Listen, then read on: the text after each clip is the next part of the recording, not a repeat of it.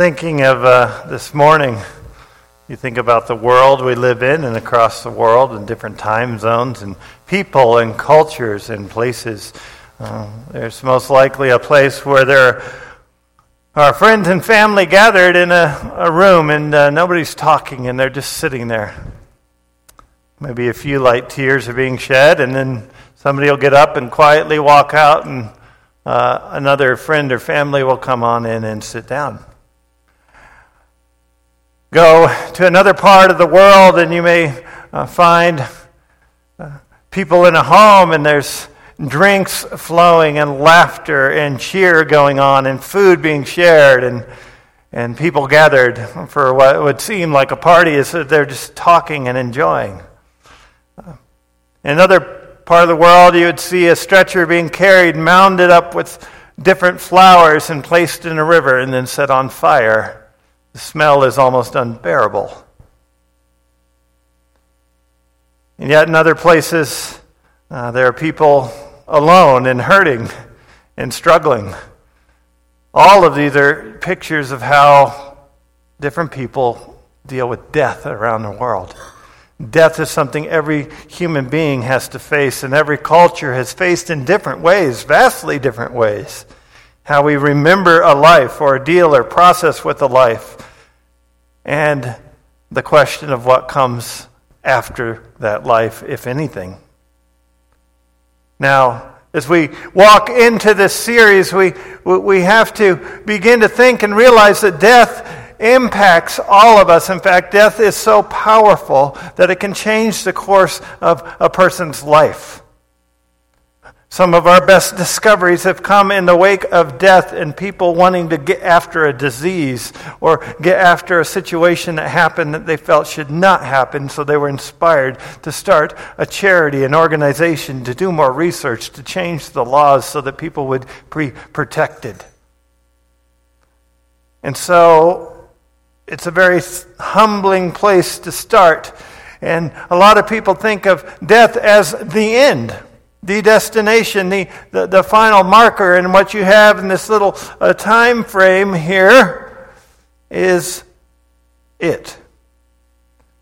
And yet, as we enter this series on heaven, we must start with the beginning, which is what people may refer to as the end, but truly it is another beginning. What happens with that next breath after death? You know, when you travel or you arrive at a bus station, a train station, or uh, get in your Uber ride, or you go on a plane and your ticket and you have your baggage, the question is are you checking this through to your final destination? Where is the baggage going to end up? Today we're going to start with that and we're going to ask about what is your final destination?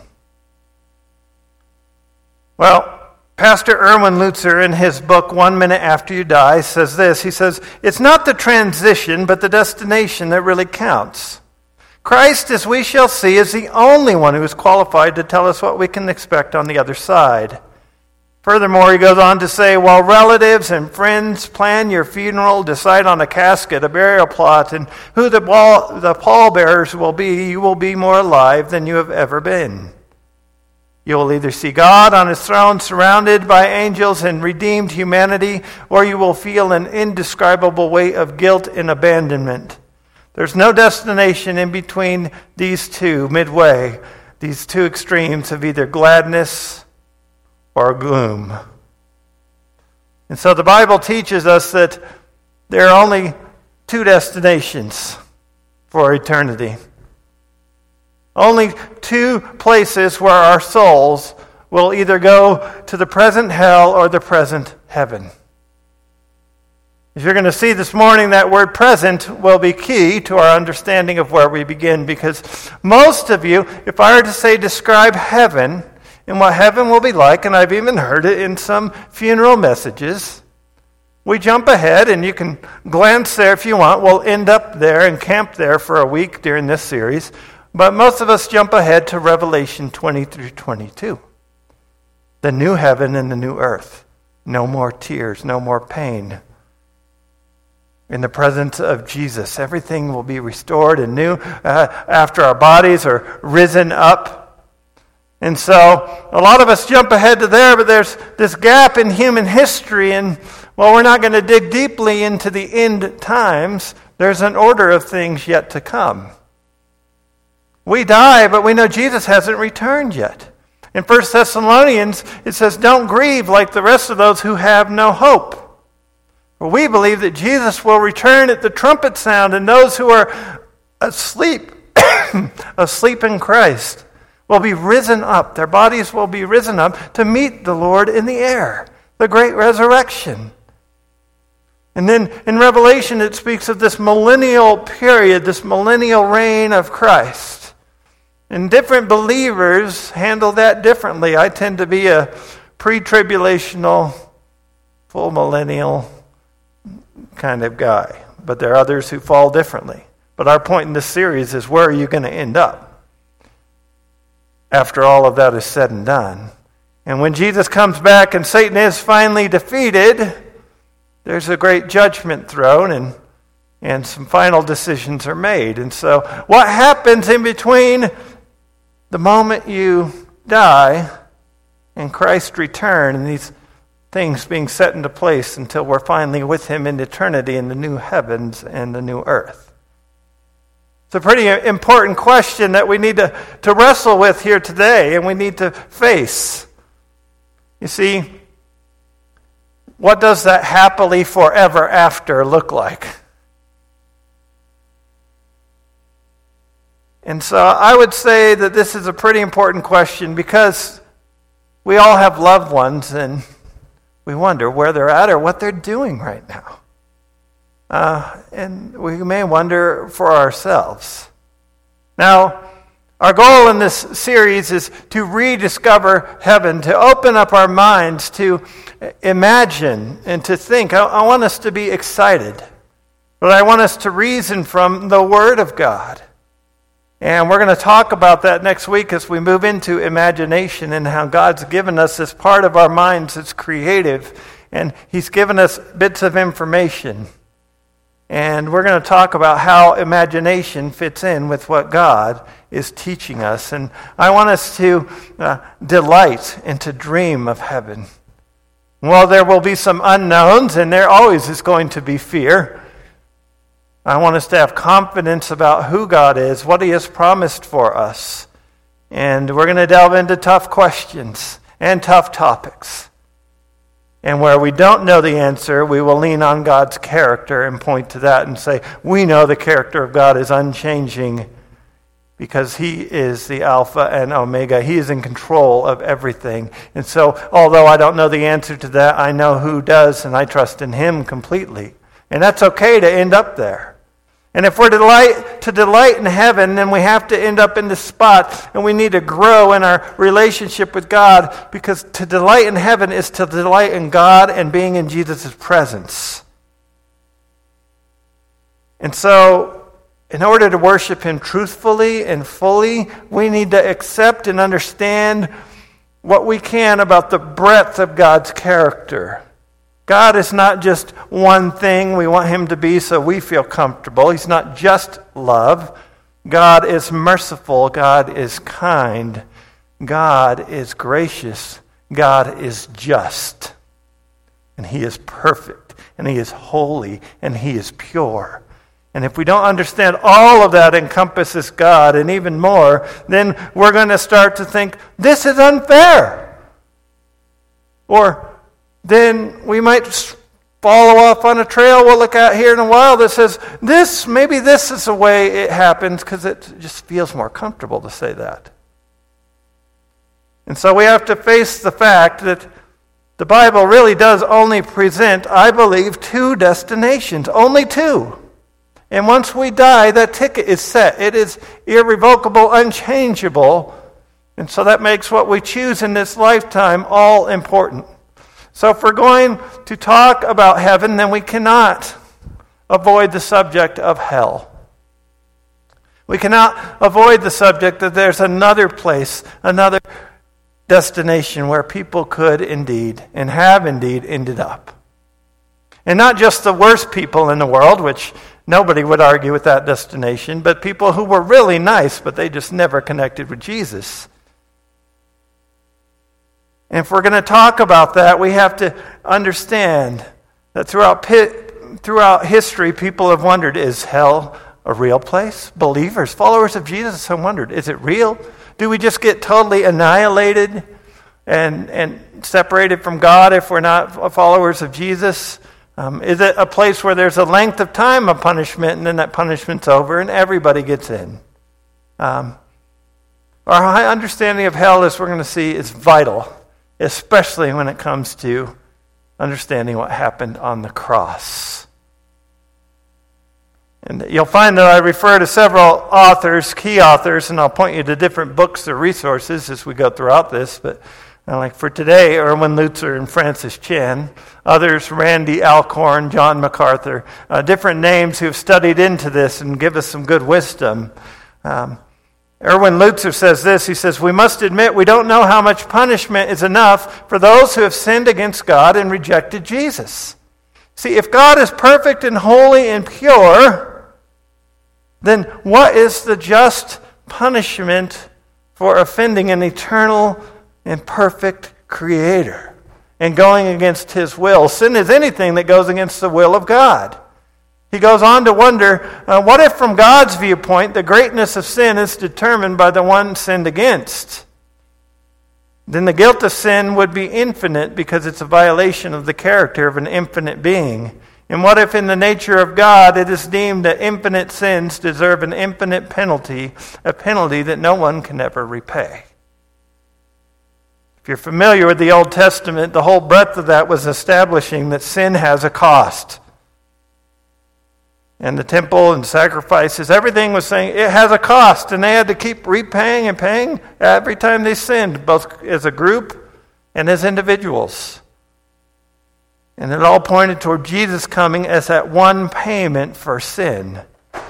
And if there's a payment for sin, then there must have been a consequence for it that Jesus was taking upon himself, the very wrath of God. See, after all, if God is just, I think we all want and long for that day where justice truly happens. For the crimes committed that are atrocious, for the ones that were gotten away with in our eyes. I think we, we long for justice.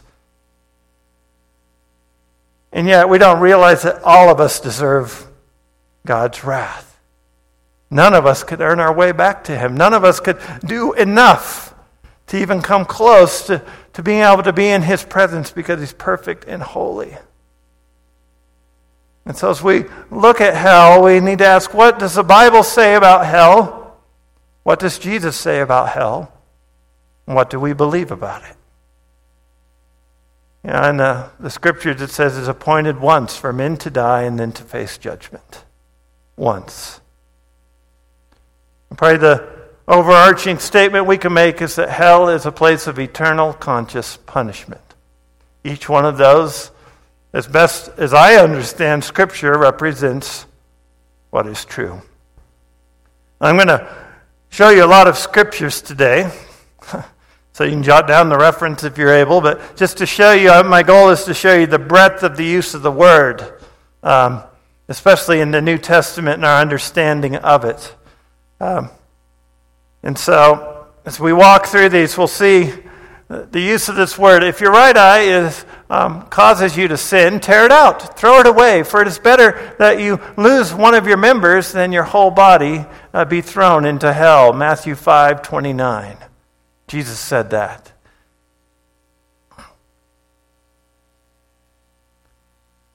It says this in Matthew 10 28. Jesus said, Do not fear those who kill the body, but cannot kill the soul. Rather, fear him who can destroy both body and soul in hell.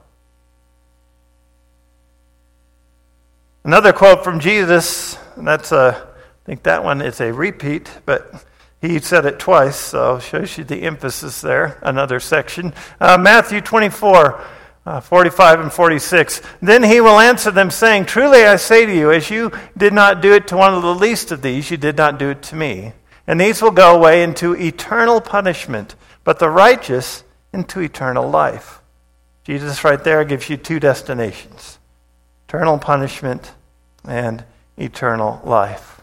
Paul writes this, Second Thessalonians um, chapter 1 Since indeed God considers it just to repay affliction, um, those with affliction, those who afflict you, and to grant relief to you who are afflicted as well as to us. When the Lord Jesus is revealed from heaven with his mighty angels in flaming fire, inflicting vengeance on those who do not know God and on those who do not obey the gospel of our Lord Jesus Christ, they will suffer the punishment of eternal destruction away from the presence of the Lord and from the glory of his might.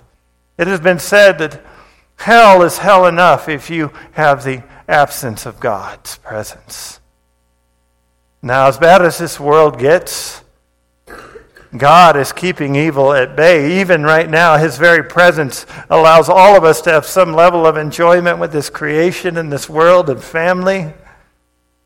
And, and then all this fight in our world to remove God from everything. Oh, I don't think we know what we're asking for.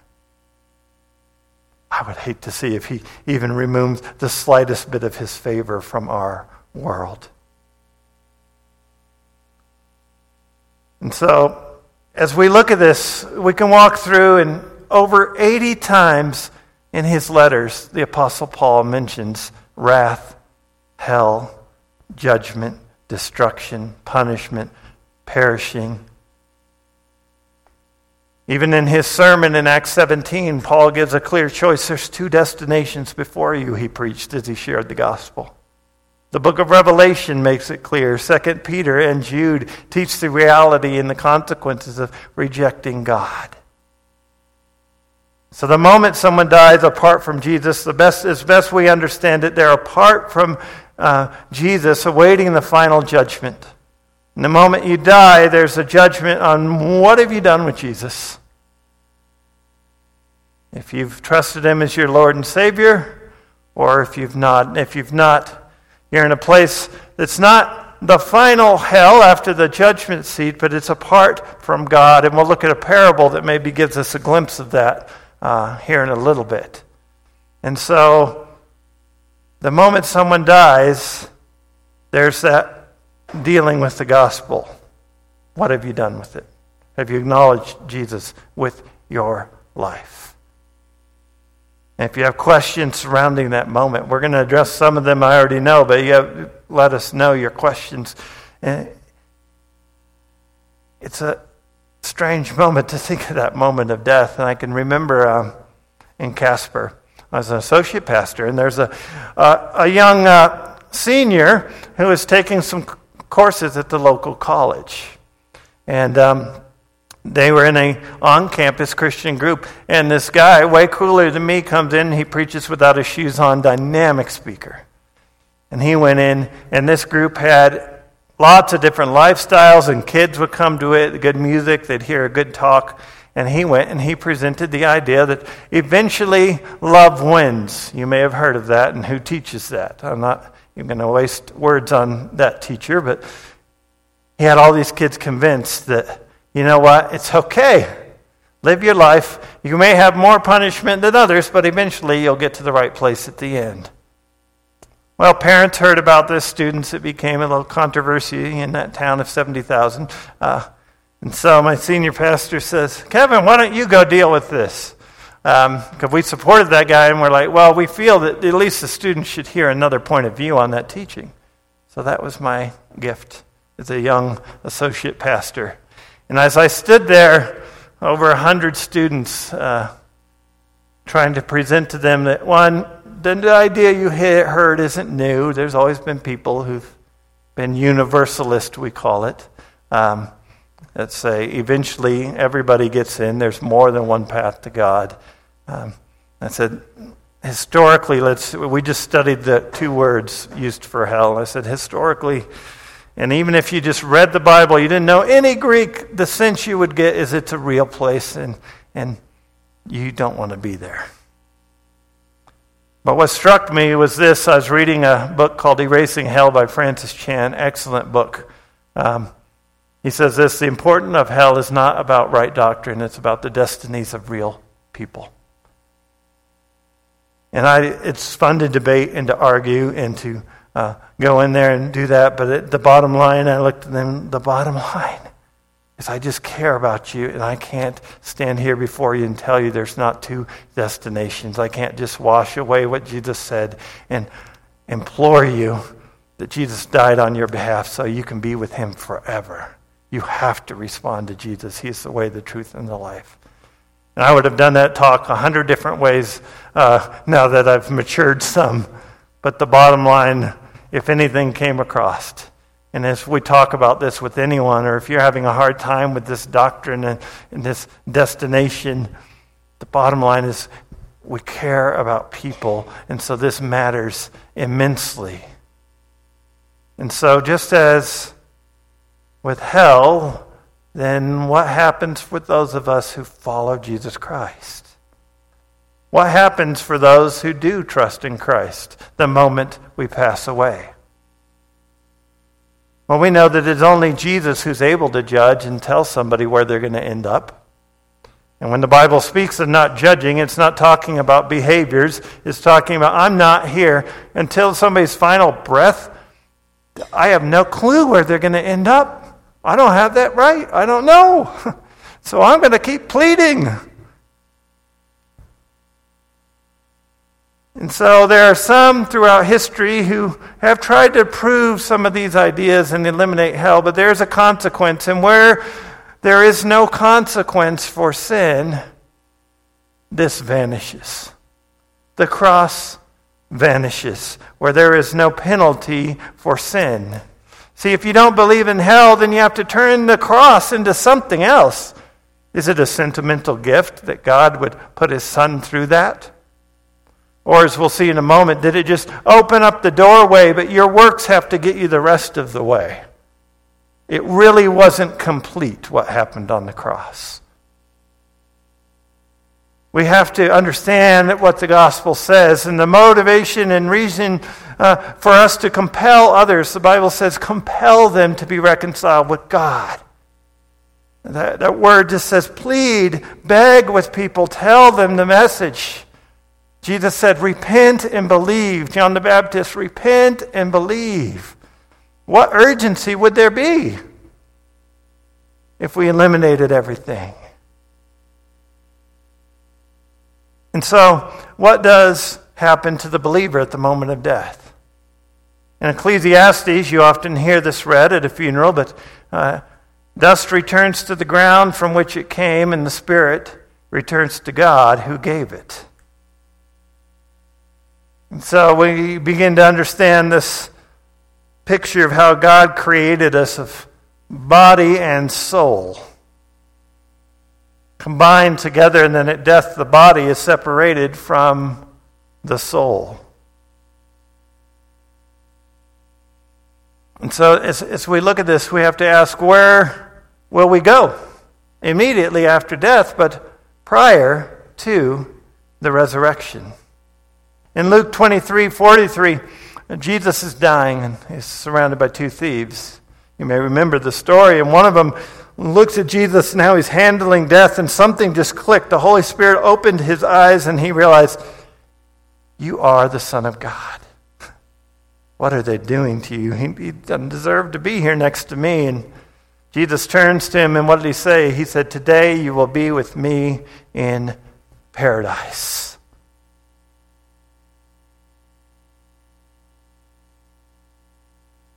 The Apostle Paul testifies in uh, Philippians. Uh, well, here's our summary statement for this, and then I'll go into Philippians. The moment followers of Jesus die, we are in the presence of Jesus in paradise, or you can call it the present heaven. And we get that from many passages, as we'll see, but it began with uh, Jesus saying that and telling, I believe, the truth to that thief.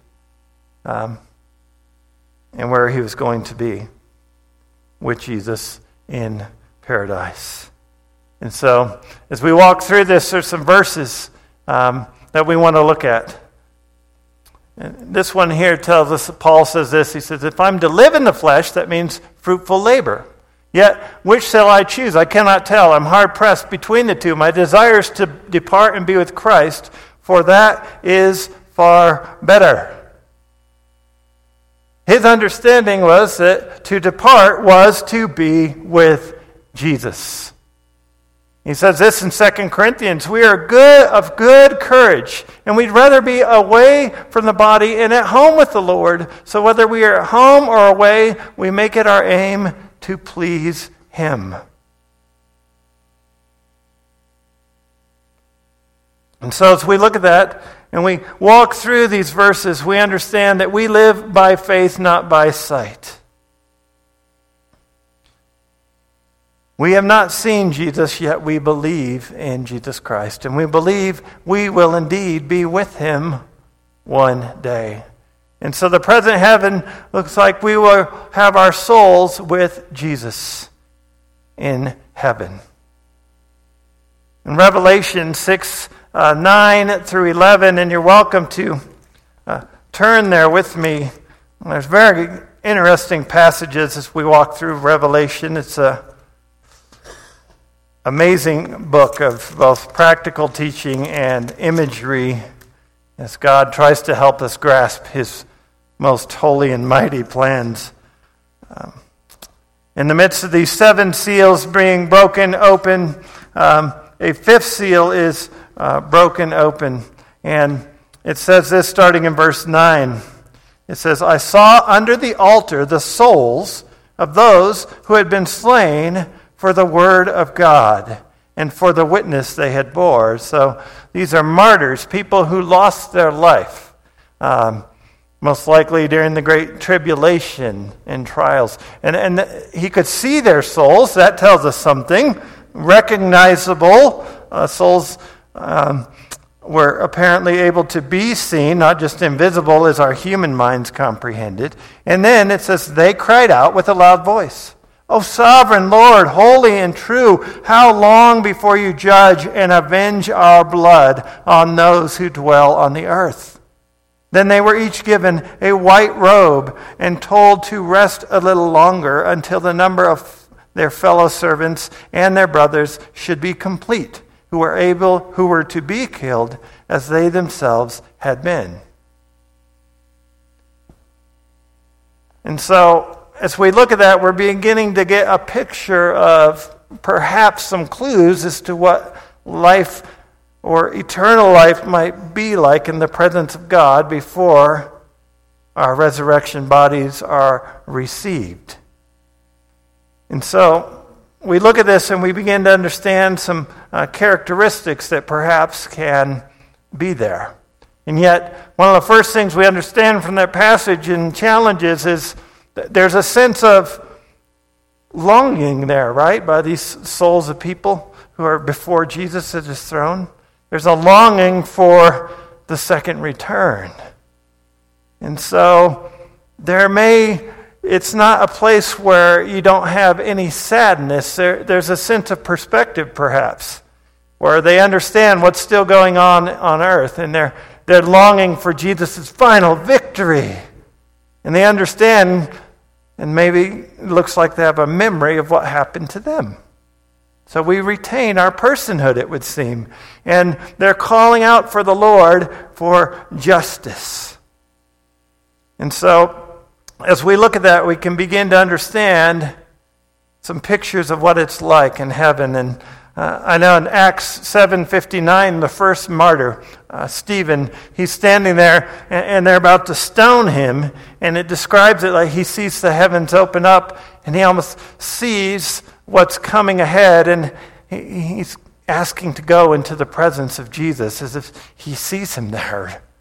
Um, I don't know if you've ever been with a believer before they passed. It's extremely interesting. Um, if I ever got a doctorate, that'd be probably one of two things I'd try and figure out or study would be, you know, what is that moment like when you actually are with somebody and they're passing in your arms? And, and, uh, and for my experience, I know that uh, my dad's mom, she, she had laid still for hours and hours and um, just resting there um, peacefully, and then all of a sudden she just started grasping and talking and reaching up and then was with the Lord.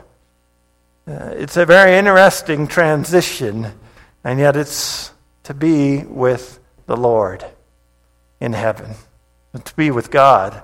Even as Jesus went throughout his whole ministry, when he play, prayed and he talked about God the Father, what did he say? My Father who is in heaven, our Father who art in heaven. He described God as being in the present heaven. And he talked about preparing a new heaven and a new earth for us to be with him. And so, as we look at this, uh, one author said this. He said, Joy in the present heaven isn't based on ignorance. It's not like our slate is wiped clean and we forget everything and we're just ignorant and happy. It's based on perspective, knowing that Jesus is real. But the end is not quite yet here. We still have the new heaven and his judgment to look forward to. And so I thought that's a good quote that, that there is joy, but it's not based on anything except for a perspective and understanding that everything Jesus said is true, and some promises are yet to come, but we know they will be fulfilled because we are in His very presence. There's an important uh, parable uh, that Jesus uh, shares with us in uh, Luke 16. And the intent of this parable, as we've talked about parables before, the intent of the parable is, is to show the urgency of making a choice while you're alive to follow Jesus Christ. To show the urgency, but it also shows us a picture of the destinations. And while I don't think this is a direct description of hell, it helps us to see how Jesus portrayed hell so that people could understand it and understand the importance of responding to his message. And so in Luke uh, 16, we have this parable, uh, and he begins to uh, share with us in, in verse 19 of the rich man and Lazarus. It says, There was a rich man who was uh, clothed in purple and fine linen, who feasted sumptuously every day. And at his gate was laid a poor man named Lazarus with sores, who desired to be fed with whatever fell from the rich man's table. Moreover, even the dogs came and licked his sores. The poor man died and was carried by angels to Abraham's side, or Abraham's bosom. That's a common phrase used in the Bible to point to heaven. And he, then he says this he says, The rich man also died and was buried. And in Hades, uh, word that is often used for that uh, place in between uh, the final hell and when Jesus returns, um, he saw Abraham far off and Lazarus at his side, and he called out, Father Abraham, have mercy on me. Send Lazarus to dip the end of his finger in water and cool my tongue, for I am in anguish in this flame. Abraham said, Child, remember that in your lifetime you received your good things, and Lazarus, in like manner, bad things. But now he is comforted here, and you are in anguish. And besides all this, between us and you is a great chasm that has been fixed, in order that those who would pass from here to you may not be able, and none may cross from there to us. And he said, Then I beg you, Father, to send him to my father's house. For I have five brothers so that he may warn them lest they also come into this place of torment. But Abraham said, They have Moses and the prophets. Let them hear them. And he said, No, Father Abraham, but if someone goes to them from the dead, they will repent. And he said to them, Even if they did not hear Moses and the prophets, neither will they be convinced if someone should rise from the dead. Jesus is clearly saying here there's a fixed chasm between heaven and hell, and you got to make your choice now. There's only two destinations. the Bible tells us that Jesus' desire would be that all repent. But in the hardness of heart, some will not. Even those who saw Jesus resurrected could have rejected him. And we worship a resurrected Jesus, and people reject that.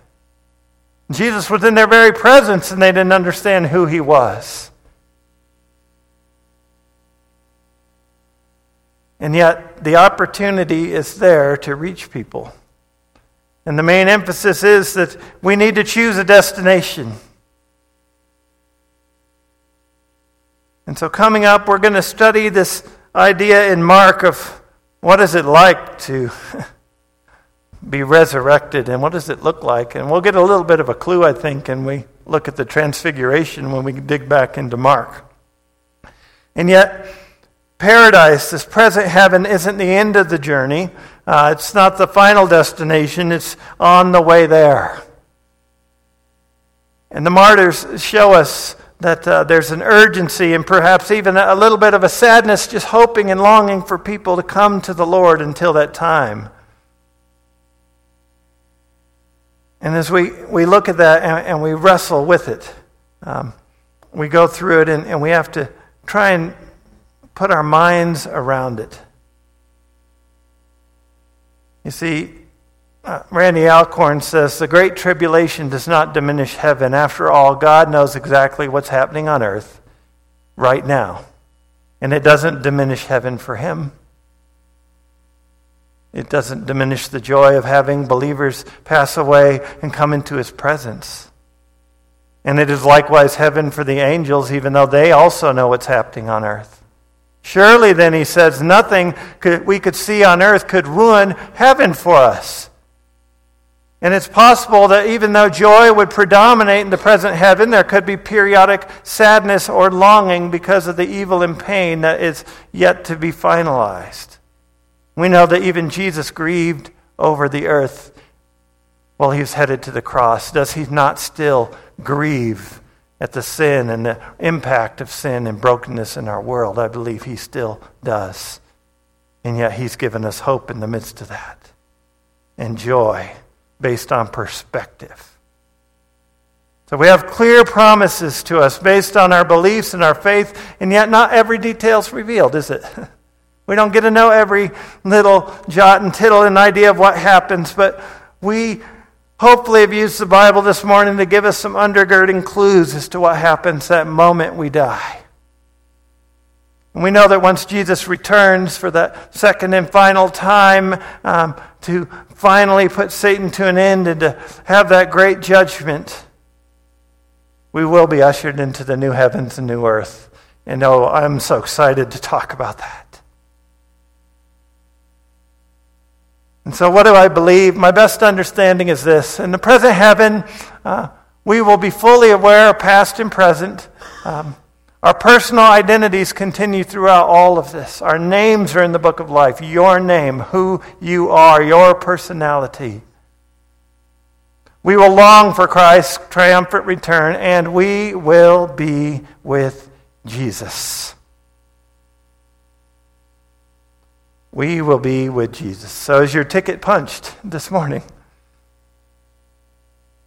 I, I, like movies, and today I'm seeing a movie called Endgame. How ironic is that with this sermon? Um, yeah, at the end of the Lord of the Rings trilogy, uh, in the Return of the King, Gandalf is trying to comfort them, and one of the uh, hobbits looks up at him and talks about death, and Pippin says, I didn't think it would end this way. And Gandalf, the great wise wizard, says, End? No, the journey doesn't end here. Death is just another path that we all must take.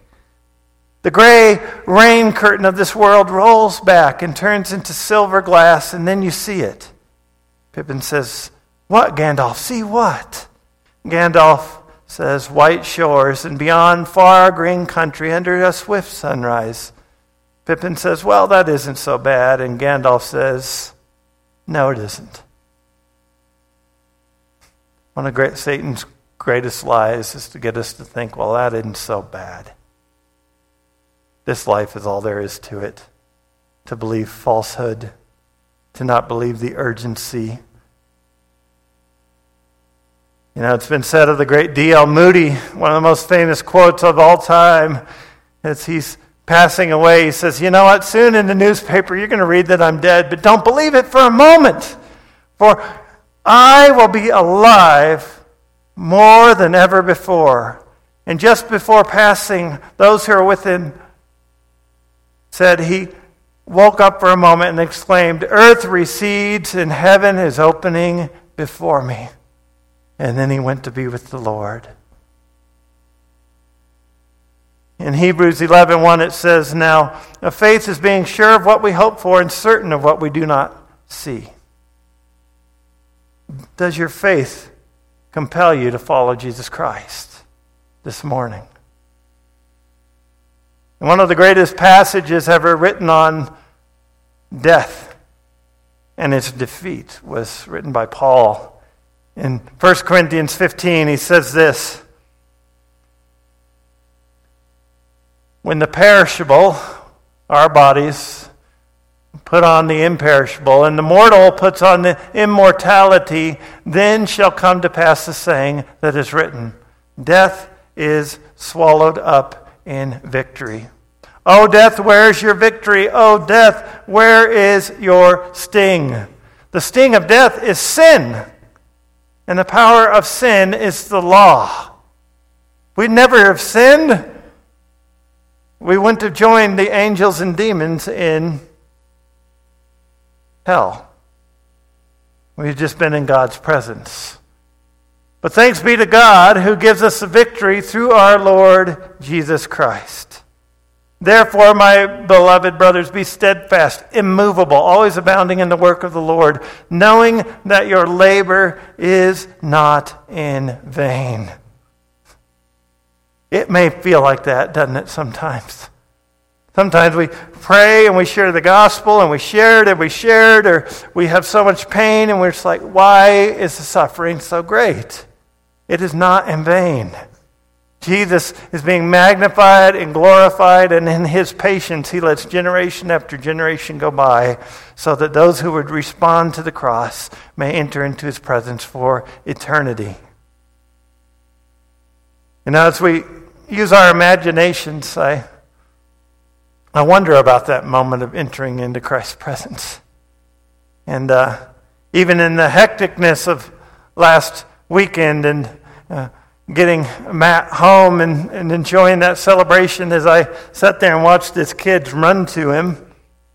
You know, and you feel that it's humans when we've been apart to get reunited.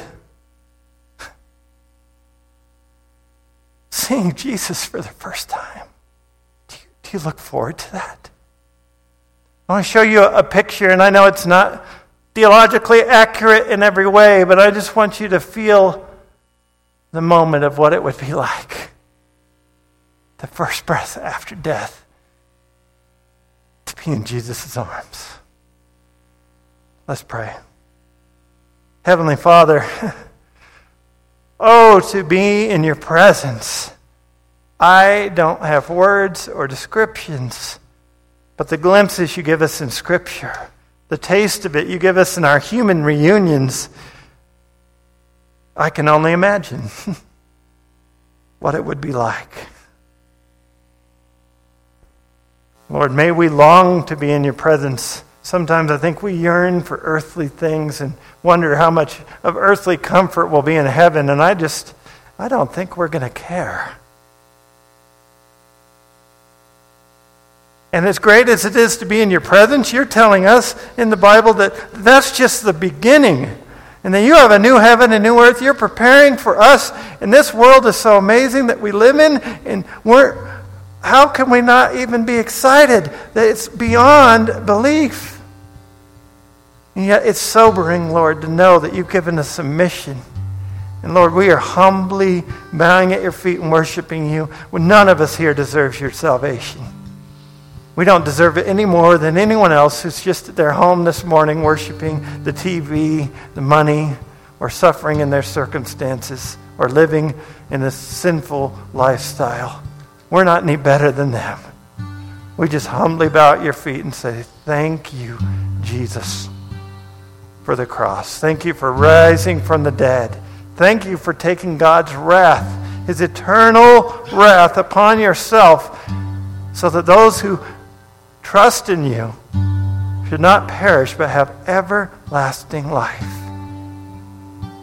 By grace we are saved through faith, not by our works. There's nothing that can earn us out of this. And so, Heavenly Father, I just pray that we would just ponder and bask in that idea that one day we will be in your presence. Our souls will be with you. And until that moment, may we humbly see the world and just humbly hold out the gospel, saying, I don't know any other truth to share with you, and I, I'm not even worthy. I am a hypocrite even carrying this to you, but I believe it's true, and, and if I care about you, I've got to share it. Help us to do that and to have opportunities to do that and see people cross over that great chasm. Because as long as we have breath in our bodies, there's an opportunity to respond to the gospel. And if there's anyone here this morning, if you have not responded, let today be the day of salvation. Trust in Jesus Christ alone. He's waiting to welcome you into paradise. In Jesus' name, amen.